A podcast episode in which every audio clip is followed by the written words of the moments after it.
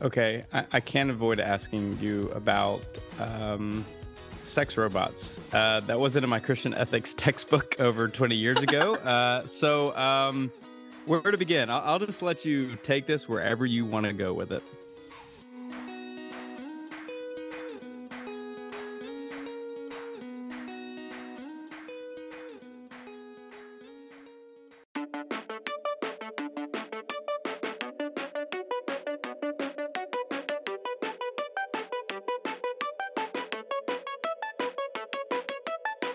Welcome to the CBF podcast conversation. We know that conversations matter. So each week we are grinding through the critical research to bring you the best stories and resources of people doing groundbreaking and innovative work in renewing God's world. I'm Andy Hale, your CBF podcast host. And this year we're celebrating our seventh year of the podcast, bringing you even better interviews worth your time, attention, and collaboration. These episodes are not intended for you to listen to an island unto yourself. Get online, share your insights, thoughts, and feedback from the podcast with us on CBF's Twitter, Facebook, and Instagram pages. We also want you to join the CBF podcast community through our CBF podcast listener support page at cbf.net backslash podcast support. We see you, Pasadena, California, Louisville, Kentucky, Beaverton, Oregon, and Frankfurt, Germany.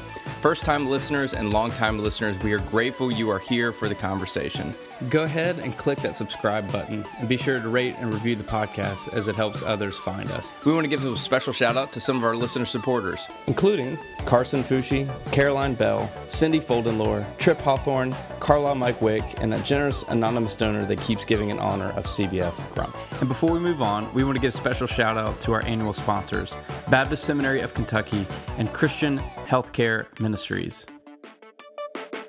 Our guest for this week's CBF podcast conversation is Dr. Kate Ott. She's a professor of Christian social ethics and the director of the Stead Center on Ethics and Values, Garrett Evangelical Seminary. She has authored several books, including Christian Ethics for Digital Society and a newly released book that will be the focus of our conversation today Sex, Tech, and Faith.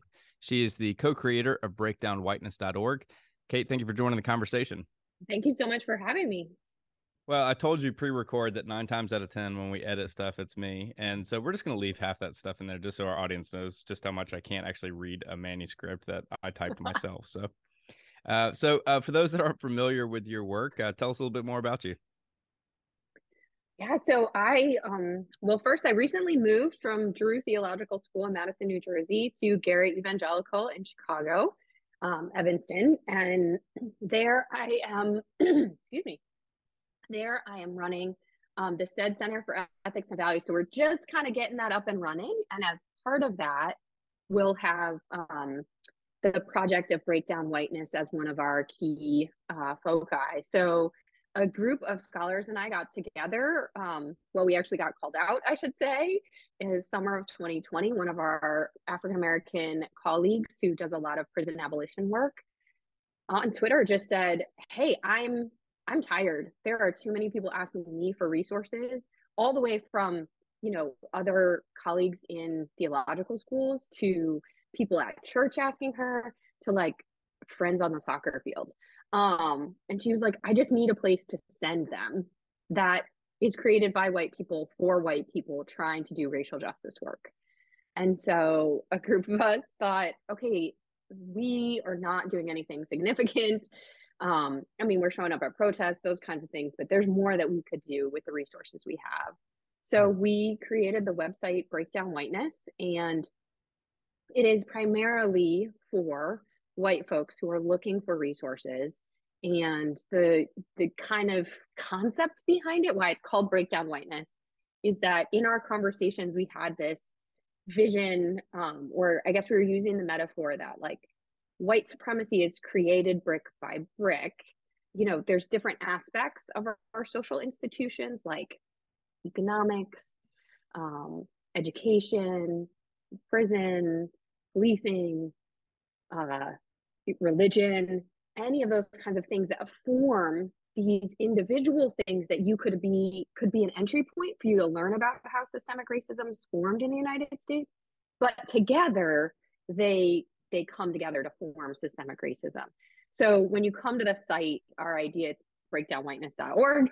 When you come to the site, you can kind of go to that entry point. Like maybe your community is really interested in education or really interested in economics or really interested in talking with kids and educating kids. So it's also age group divided. Um, but yeah, so that was a big project that we had um, in 2020, which I've really loved doing because most of my other work is on sexuality, technology, professional ethics, working with ministers, parents, and kids. And so this just was a really great opportunity to kind of branch out from that with something that's personally a moral conviction and work I think we need to be doing in the world and bring it together with my other interests around children, youth, parents, and ministry. Hmm. Let's uh, jump to the book, um, Sex, Tech, and Faith. This is a, an examination of ethics for a digital age. You wrote, as Christian sexual educator, I know many of us lack the ability to have a frank and accurate conversation about sexual behaviors that also respect the sacredness of sexuality and relationship. This book strives to model how to do this. In, in your research and sense of vocational calling, did you uh, did you ever imagine that it would uh, bring about a collision of sexuality, the digital landscape, and, and ethics? No, in fact, I think in the in the preface to the book, I say something like, "None of this technology, or most of it, didn't even exist when I was doing my PhD," um, which I hope tells you about the massive explosion of digital technology that has happened in a very short period of time. Um, not that old, uh, but I could not imagine even having a conversation about sex robots or about virtual reality.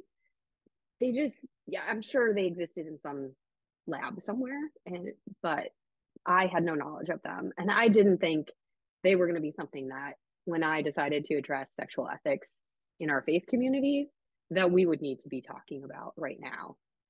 But over time, so my um my first book, um, Sex Plus Faith, talking to your children from birth to adolescence, really i was in all of these churches talking to parents talking to young people teenagers and i just i started to get all of these questions about digital technology and a lot was was concerned fear-based worried and there was good reason to be concerned around a lot of it but what i realized was i was hearing the same kinds of response to new forms of technology that I often hear when people talk about sexuality, right? It's either totally good in this little confined place, or it's a slippery slope to like all the horrible things in the world that we cannot control. And for me, as an ethicist, I thought, okay, this is like, we need to take a step back and what I did when it came to thinking about sexuality and talking about that in faith communities and educating about it was to say, actually, if we know more about how this works, how our bodies work, how how we form relationship and what works for us, what's healthy about those relationships, if we brought that same model to thinking about digital technology, then we could start to have conversations that that empower us to make good decisions as opposed to either being driven by the technology or you know just sort of throwing our hands up and saying it's all bad. Don't don't use any of it well, in many regards, to kind of build to um, certain parts of this conversation that you've raised in the book, I think we need to understand a few foundational aspects of it. So let's talk more about the concept of, of ethics. You argue many of us think of ethics as a science somewhat like mathematics. We plug the components of human actors and social circumstances into an ethical rule book, and voila, we get the right answer of how to behave. So how are ethics shaped and how do people know what is the right ethical viewpoint to interpret the world and their actions I mean, if I could answer that question directly, I wouldn't have to do this job anymore. Um, but that's one of the reasons. Let's do a whole podcast episode just yeah. on that one question. it's well, one guess, of the reasons I love ethics. Yeah. Yeah, go ahead. Well, I guess in light of since ethics isn't like just this mathematical equation, right? Yeah. Uh, how then can we view ethics? You know, how is that shaped? Um, you know, why is it a little bit more cumbersome than just a you know a simple answer to to certain issues? Yeah, I mean, I think one of the things I love about ethics that I think probably frustrates the seminary students in my classroom the most is that there isn't one answer because context, time, uh, all of these things shape how ethics gets put into practice.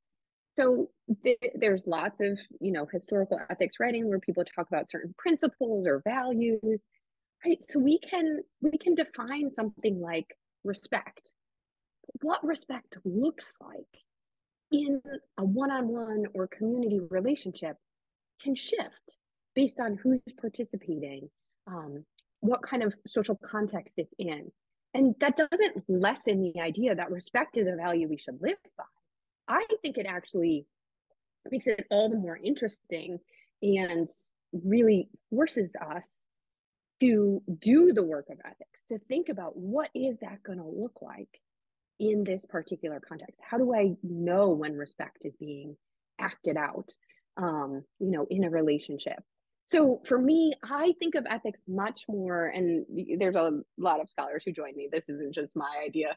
Um, thinking about ethics as uh, sort of creative moral formation, as art, as play, we we like we take the stuff that's around us and if we are intentional we can be really curious and creative to mold that into new ways of being together that promote flourishing that promote health and and i think i mean i for me as a christian I feel like that's exactly what Jesus was trying to do, or at least the narrative in the gospel we have about Jesus trying to do that. And I think that's why he was confusing, especially the disciples, because he wasn't just saying, here's your one answer, here's what you should do. Even in some cases, you know, it contradicts do this in this case, don't do it over here. Um, you know, go ahead and find the stranger, find the worst person in town and actually sit with them. That's not that's not what our rule book would actually tell us to do and and so it's almost as though he's like throwing out the rule book and saying we need a new way of being together and i want to follow that model through as we think about doing ethics today there's a fascinating telling quote um, i want to read. You wrote the history of christian sexual ethics is complex and dynamic. Even though some Christian leaders and denominations speak about sexuality as though Christians have always believed and taught the same thing, help us understand um, why this idea of a you know one solitary Christian worldview on sexuality is a misconception, and how Christians have had a diversity of sexual sexual ethics in their history. Well, I think we and probably those of us in seminaries as professors are at fault for this, right? We pick the people who get to be the canon, who get to be the people who, you know, have really shaped our views. So we forget, for example, that what Augustine wrote, it was not the only Christian thinker in, you know, in early Christianity talking about how we should shape the sexual ethics of the church you know, we had many other people who were dissenting from his viewpoint. Some people would say, okay, but his viewpoint won, or at least became dominant. So the questions I ask about that is why, right? What did that benefit for the church, for the church leaders? Who did it leave out? And I think many, a, a lot of the ways our denominations have formed, and even the Protestant tradition has formed, have been, you know, complex responses to the idea that when one version of theology becomes dominant, it leaves other people out. And so we form these other branches to say, no, we're here, we count, we actually see it this way. And to me, that's the beauty of Christianity. So when I hear, you know, a church leader or someone who's, you know, comes to me and says, I'm really struggling with my sexuality, but this is what the church says. I, I always want to ask, like, which church? when. And if we all have relationships with God in community, like to me, that's a really important fact about this. This isn't just me going off and saying, I think Christian sexual ethics should be X, and you get to go off, Andy, and say Christian sexual ethics should be Y. No, we're supposed to be in conversation, in community, wrestling with this. But when we stop the wrestling, I think that's when we foreclose on the complexity of who God is, who God created us to be, and why we form communities. So I just I want to open up that complexity and say let's keep wrestling with it because honestly that's what folks have done for centuries in the Christian tradition. When people want to just say there's only one way to do this or even when folks say to me like, "Well, what about what about biblical sexuality?" I think I don't know, have you read the Bible?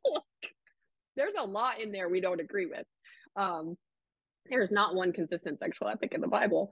So we don't even have a text, a history, a community that that gave us a single sexual ethic, right? We we live in these complex dynamic relationships trying to seek what we think God's calling us to. Hmm. It'd be amazing if it was that simple to tell so many of our churches that are divided and denominations they keep splitting over over sexuality, but that's another conversation and podcast interview for mm. another time.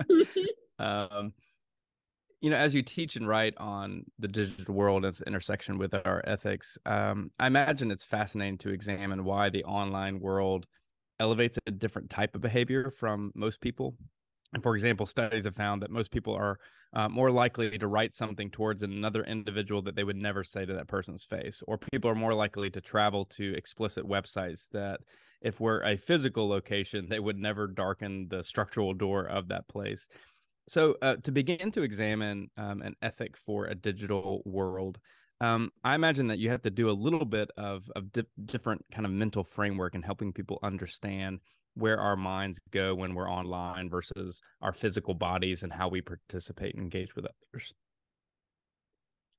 But in we early on sort of talked a little bit about the ways in which I often in my work try to try to provide sexuality education, sexual literacy to the reader so that they have the information to be able to really think about a more complex way that our sexuality functions. I'm trying to do the same thing with digital technology and digital literacy so that we don't see it as either, you know, this magical thing that transports me across the world on my phone or, you know, this horrible technology that's destroying society, but that we actually take time to think about how it works and how it functions. And to me, that's a really important entry point in the sense that, you know, yes, I agree. And I do talk about the ways in which um, one of the design pieces of sex tech, especially online and and the kind of both softwares but hardwares folks can can use have privatized sexuality and sexual exploration even more so than it was previously. So yeah, if we think about online pornography, you don't need to walk into the corner store and perhaps people from your neighborhood are there and they see you buy the magazine that has the black strip over the top of it. you know, the things I remember as a child, like up in the magazine aisle. Um, where the community would know what you were doing, right? Now, in some cases, the community knowing that could be really helpful, could help you think twice about maybe not posting that or not going to that site. On the other hand, as we just talked about, the ways in which our sexual ethics function to control certain people, certain bodies, certain expressions of sexuality could also be really harmful. Like there are ways in which using digital technology has really opened up you know let's let's say for an lgbtqia kid who is in high school and really does not have anyone around them that understands their struggle that that embodies who they see themselves to be in the world right they can actually go online and be connected to a community like that that could both be supportive and educational for them now equally right folks can go online and watch really sort of sexually violent or abusive kind of material. So I'm not trying to say it's all good or all bad. I just want us, for example, as one of the design issues in digital technology, to recognize that privacy is a primary component of design around sex tech. As Christians, might we wonder what would happen if we pushed for that design issue to not be primary? What if we pushed for community to be part of how we think about design in the sense that you know, when I go on a dating app, I don't leave all my friend, family and friends behind. But instead, there's ways to like share that with my family and friends the same way I would if I was dating offline and and folks would run into us or know us or I would talk about it. Um, so I think there's ways in which we can bring our values to the design to help those aspects of it and and create spaces for people's different needs with regard to that.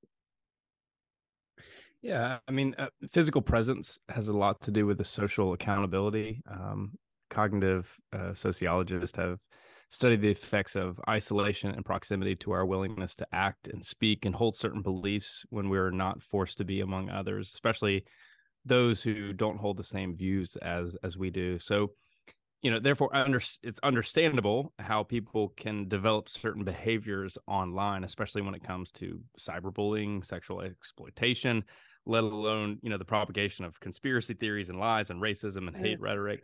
Yes. You know so how do we how do we cultivate a digital ethic knowing that our natural cognitive impulses is develop you know developing these behavior traits in our isolation? So i i agree with you that there's an aspect of it that is our that sort of human wiring but i i want to stress that there's also a part of it that's digital wiring and the way the software is designed so that's a place where in this text, I don't spend a lot of time on it, but in Christian Ethics for a Digital Society, that's where I try to, my other book, I try to really make the case for social engagement, um, for pushing in terms of legislation around design kind of issues. So I think there's that piece of it that needs to happen. And we need we need to raise our digital literacy so we can actually advocate around those kinds of issues and so that our public square can do the work of pushing for different kinds of design. On the sort of human aspect side of it, in this text in particular, what I'm trying to do is both give the reader the digital literacy component, the sexual literacy component, and then each chapter ends asking the reader to think about what their ethic would be that they would bring to the use of this kind of technology and how they employ their theological values as they make those decisions. So the primary approach I have is not like that there is one way that this is going to work, but that there's a process we could follow that I think would help us actually bring our faith values to our use of digital technology and and sex tech in particular so for example, if if you take the time to really think about, you know, what kind of relationship do I want? What are the ethics that I feel, the values that ground a healthy relationship? Not what behavior should I engage in, not what orientation or gender identity is the person or the people. What are the values I really want lived out to know that this is a good and healthy relationship? You can bring those same values to the interactions that you have online. Now, again, like we said, there's less accountability to you living those out. Whereas, you know, if you're offline, people might actually check you. I do think people check each other online as well. I don't want to say it's a, you know, slippery slope kind of thing, but that's where I think we have to, because the technology changes so quickly and the way it's designed shifts, and shifts obviously towards values that we might not hold you know around either privacy or issues of engagement because engagement raises ad revenue and the companies get paid. So i think we as users need to establish and understand our values first. And if we don't talk about that in faith communities where are people going to talk about it? If all we do is either talk shamefully about sexuality or sort of abdicate our ethical ideas around digital technology because it's just too advanced for our church conversation.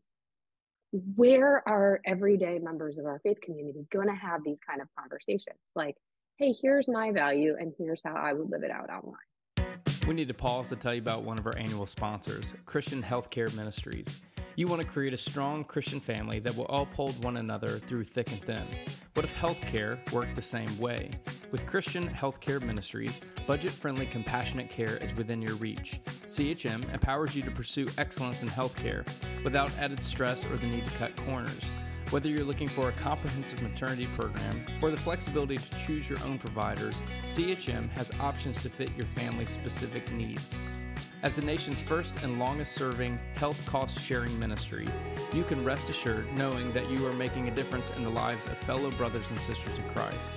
Plus, you'll receive all the faith based support of joining the larger CHM family. Encouragement and spiritual resources created for you and your little ones is just the beginning. Sounds different? It's by design. Join hundreds of thousands of members and discover the biblical solutions to your healthcare costs. To learn more, visit chministries.org. Since 2016, CBF has brought episodes of interviews with authors and practitioners for conversations that matter. These stories of creativity and innovation have garnered weekly support from around the United States and the world. We are inviting you, the listeners, to join us in connecting with the podcast. Become a monthly listener supporter and receive some perks, including name recognition on the podcast questions for upcoming guests, free books from the podcast, joining the podcast for an interview, and a VIP experience with the General Assembly podcast guest. There are five levels of listener support, starting at $5 per month. For less than the cost of a pumpkin spice latte, you will be featured by name on the weekly podcast episode. For more information and to join the community of listener supporters, visit cbf.net slash podcast support. Let's talk about pornography. Um, like most other platforms, it has become more accessible to most people. Considering you know we all have this small computer in our pocket versus the teenager trying to sneak into watching it on the family desktop computer. Um, you make the argument in the book that pornography usage is not the same for all people, such as individuals and couples. Um, what do you what do you mean by that, and how does that reshape an ethic around it? So pornography use and i think here i also in the book sort of use a couple of different forms of language uh, that sexuality education has brought forward. So some folks make a distinction between pornography and sexually explicit material. And what they mean is that pornography tends to be on that commercialized end. It tends to often be fairly heterosexist um, kind of fake cinematic in some ways. Uh, oftentimes also racist and kind of portraying very stereotypical views of sexuality.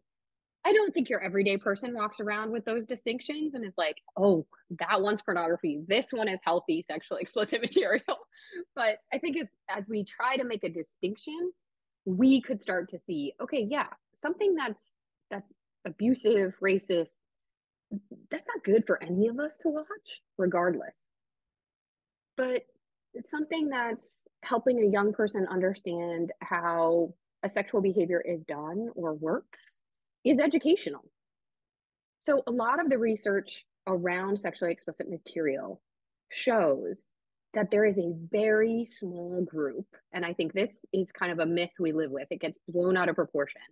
There's a very small group of mostly young heterosexual men who for whom a number of other social factors right? So this isn't causal. This is just correlative right? These factors all come together in some strange mix we can't absolutely you know know or and those folks often experience compulsive behaviors related to pornography but they have all these other factors that go into that right? They might have some antisocial behavior to begin with problems with communication across especially gender lines but also just general communication problems low self-esteem perhaps other kind of behaviors that might become compulsive as well because of brain chemistry related issues. So the research on this has been really ramped up in the last couple of years and is really helping us understand that there's a subgroup of folks that for whom pornography usage is potentially going to be really problematic to their sexual health, to their understandings of communication and gender dynamics. And so then it becomes cyclical. So you're already kind of have some trouble with forming relationships, with trying to express your sexuality in a healthy way. And then you use online pornography and it shows you all these things that aren't really real um, and divorces it from relationships, just focuses really on a single or multiple kinds of behaviors. And then you go try to form relationships based on that script and it fails and it becomes cyclical. For many, many other people, that is not their experience of use of online sexually explicit materials or pornography. Many other folks, especially women, use it to learn about their own sexuality, learn about desire and pleasure, what turns them on, how to communicate about that. Um, same with uh, lesbian, gay, bisexual, trans folks. It becomes a space where they can be empowered with knowledge that is not readily available socially to them. And it becomes, it, for many of them, a safer place to express their sexuality while they're trying to figure out how to do that offline in ways that will keep them safe. So I, I think those are very different experiences of pornography, online sexuality, online sexually explicit materials that we don't talk about. We just kind of paint a broad brush and are like, this is pornography, it's bad, and it's bad because of this like small group of people we see using it. And to be honest, a lot of um, a lot of sexuality counselors, sexuality educators will also talk to partners or couples about, you know, if they're having trouble with communication or talking about how they express their sexuality, to engage sexually explicit materials to start that conversation or help them kind of understand what works for them. And the only places in which that can be problematic, one is when a counselor or an educator is not part of it, but also where we have that subgroup of of you know heterosexual men who perhaps watch online pornography that is degrading, stereotypical, and you, if you do that with a partner who also is you know concerned about their self-esteem and communicating wanting to empower themselves that can create a negative dynamic as well. It's fascinating and uh, you know reading your book and then trying to do some research outside of this just around um, these things i find it i found it difficult. It seems that most people that are doing studies on uh, pornography usage are uh, far right christian groups and so there's a particular ethical slant that they're looking at for that um, it's just fascinating uh, correlation there. Um, okay. Let me just quickly say about that andy i one of the things that i found most fascinating was um, a study, I think it's out of the UK, but it's in the book so people can find the reference, that people who report being religious, so, and I don't know exactly how they defined that, but participating regularly in a faith community reported at a much higher level that they were addicted to pornography. But then when asked, well, how do you use it? It nowhere near met the standard for compulsive behavior that um, that the uh, World Health Organization has defined and done research on. And so I think we have a really skewed perception, and we bring our own sort of shame around talking about sexuality, enjoying enjoying sexual behaviors from a Christian perspective. We bring that shame to the use of sexually explicit materials. Hmm. Okay, I, I, can't avoid asking you about um, sex robots. Uh, that wasn't in my Christian ethics textbook over 20 years ago. uh, so, um, where to begin? I'll, I'll just let you take this wherever you want to go with it. Well, I did not think I was ever going to be talking about sex robots either. But when I started doing, I started doing this research. I thought, you know what? This is like this is a dominant conversation. People are really talking a lot about this. And to be honest, you know the sex robots that perhaps we imagine or are depicted uh, in our media they do not exist so let's first say that um, you know for the most part it's a sex doll with what you might imagine as an ai kind of in its head your your home your home helper like the uh, Siri or OK Google on your phone. I'm not going to say the other one because in my house it will respond to me. Um, it's so it's not the level that we think it is it's not this being that like can walk around your house and carry on a conversation with you however the reason I think it was so important to have a chapter on this is that one, the development's going fast. It is going to come up in our faith communities and as folks in ministry have to counsel people about their decisions around this. The other aspect of it is that I think it raises a really important question for us, which is there are many people who perhaps will find that choosing to companion with a sex robot is I'm let's I'm to say easier. I don't know if that's the right word. But it doesn't include all of the messiness of human relationships, human communication. I think from my perspective, it also sets up a opportunity for companionship for many individuals for whom you know our general social cultural ideals of what manhood or femininity what those kinds of stereotypical views of sexuality are that we exclude people from having companions from having loving relationships where they are not repeatedly judged. That to me tells something intrinsic about humanity that we want to be in a relationship, that we want, many of us, not all, but to express our sexuality. And I mean that in a variety of ways. You know, people who who are in the sextile community are not our stereotype of someone who just wants a doll in a like Barbie like design in order to abuse or use. No, many of these folks have intimate relationships they would describe as intimate that that they care for these dolls that they have created relationships backstories narratives about how they interact because they want that now the other thing about that community is they don't have any um, false notions that the robot or sex doll is a real person like they are making moral distinction. This is not a person. I treat it as a companion. I love it. I have an intimacy with it. We do this with all kinds of things in our lives. We do it with our, our pets. We perhaps some people do it with their their plants, their flowers. I know a lot of people who do it with their phones. Like they cannot live without the companionship of their phone and what it connects them to.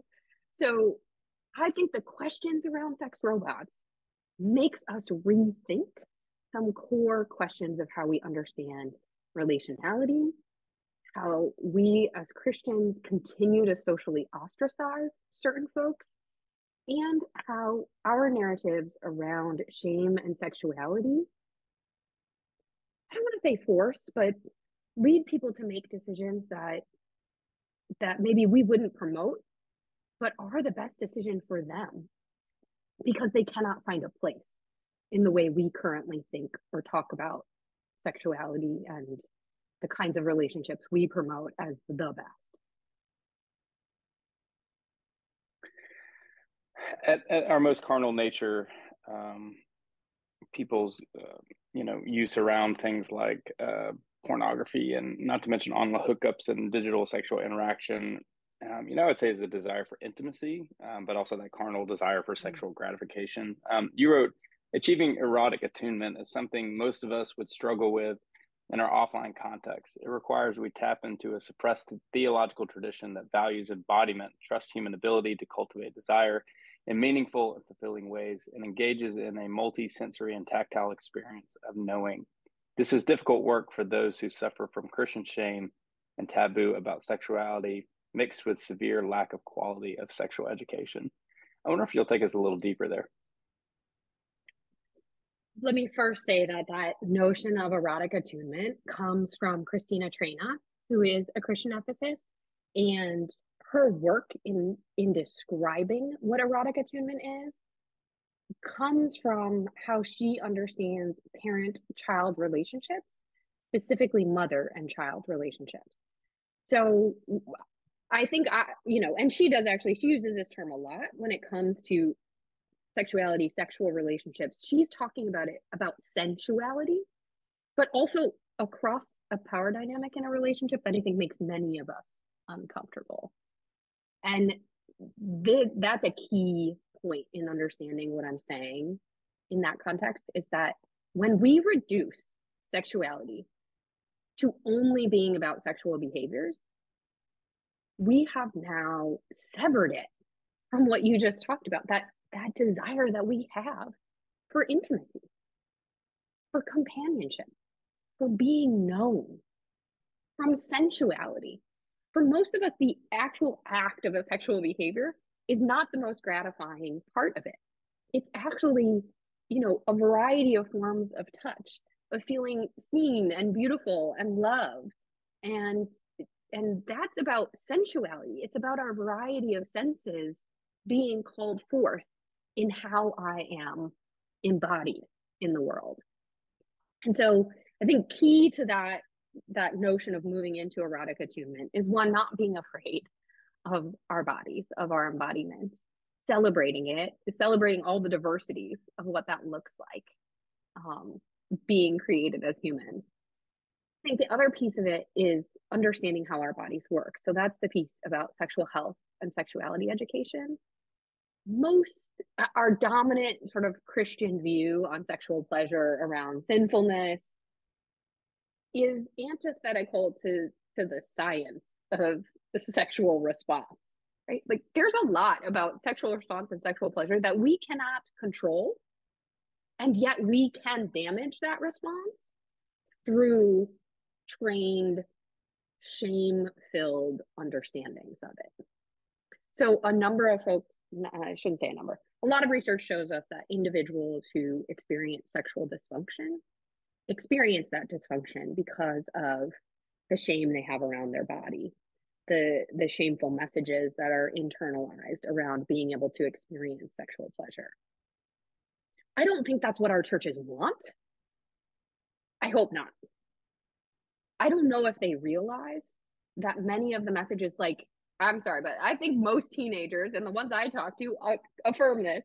What they hear from people is sexuality is this amazing created gift from God and who you are, but it's horrible and dirty until you get married.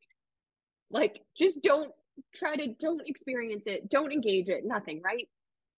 there's nothing magical about marriage that suddenly is going to make you forget all the bad things that someone told you about sexual pleasure, about desire, about being able to attune to it. So that's the other part of this. It's not about controlling it in the sense that I say, well, I will never experience this. Because you can't necessarily control your body, how your body responds. You can control the behaviors after that response.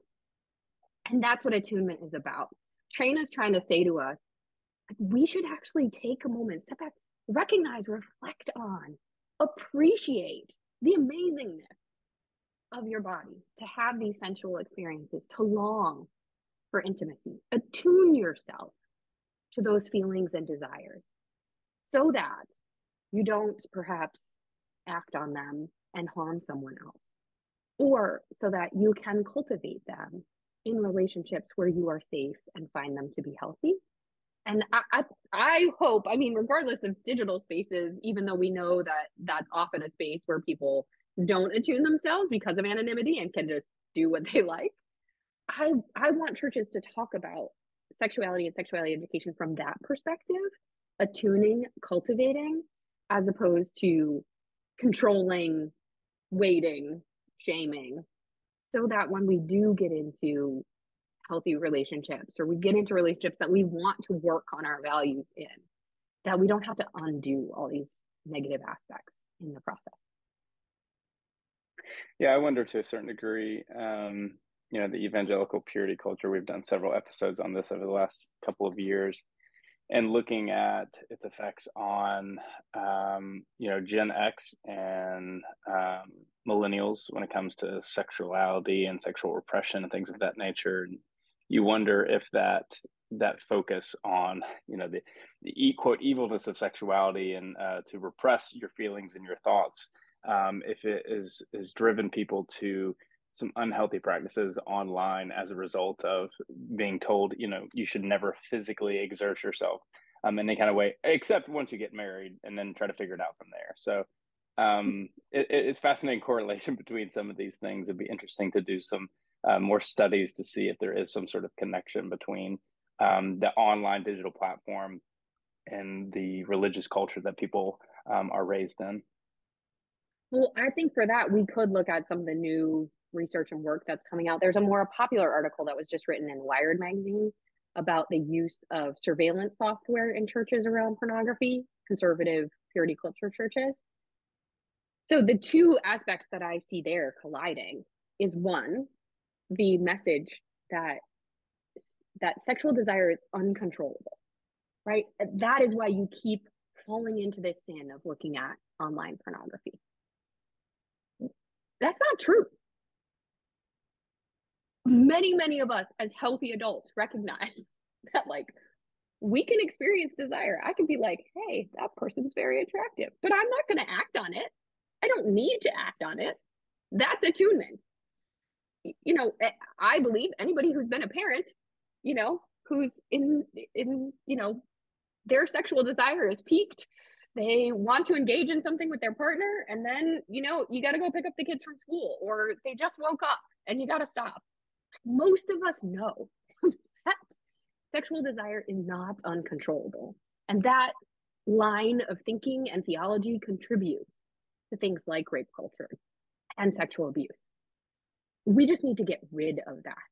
But that is a cornerstone of how many churches who use things like surveillance software around online pornography how they talk theologically about sexuality. So they're not helping someone gain uh, sexual health.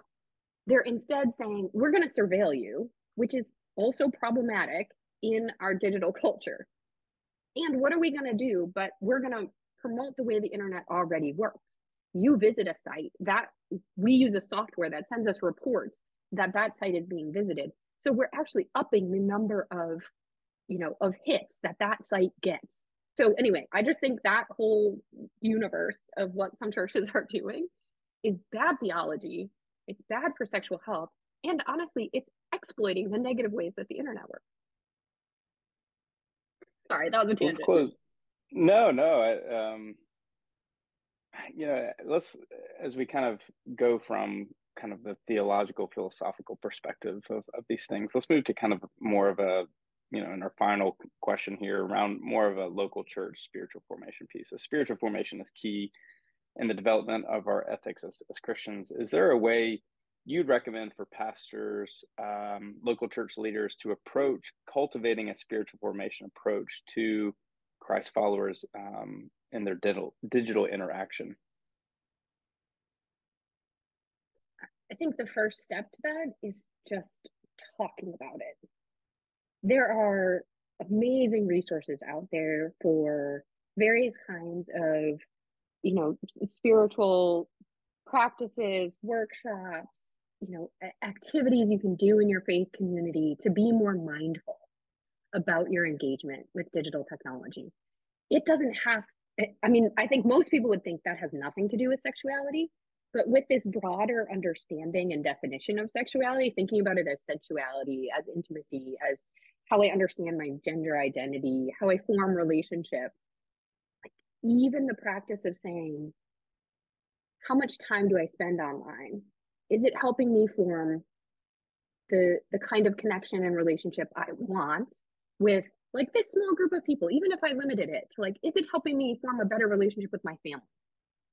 If I took Advent to be mindful of that, to study it, to think about it, to cultivate other practices that lead to what I really want in terms of that intimacy with that group of, of folks in my relationships with them. I think that's already going to have an effect on how we think about sexuality and forming sexual relationships. So there is that aspect of it. I also, the text um, has a study guide at the end of it. It is written specifically for folks who are working with youth because I think youth are digitally saturated and need to have these conversations explicitly. But it's also a resource that any congregation could use. And again, if we're not talking about it, we are just saying it for me, it suggests that our online lives are a place where we don't need to think about how we're Christian because we don't talk about that when we get together as Christians.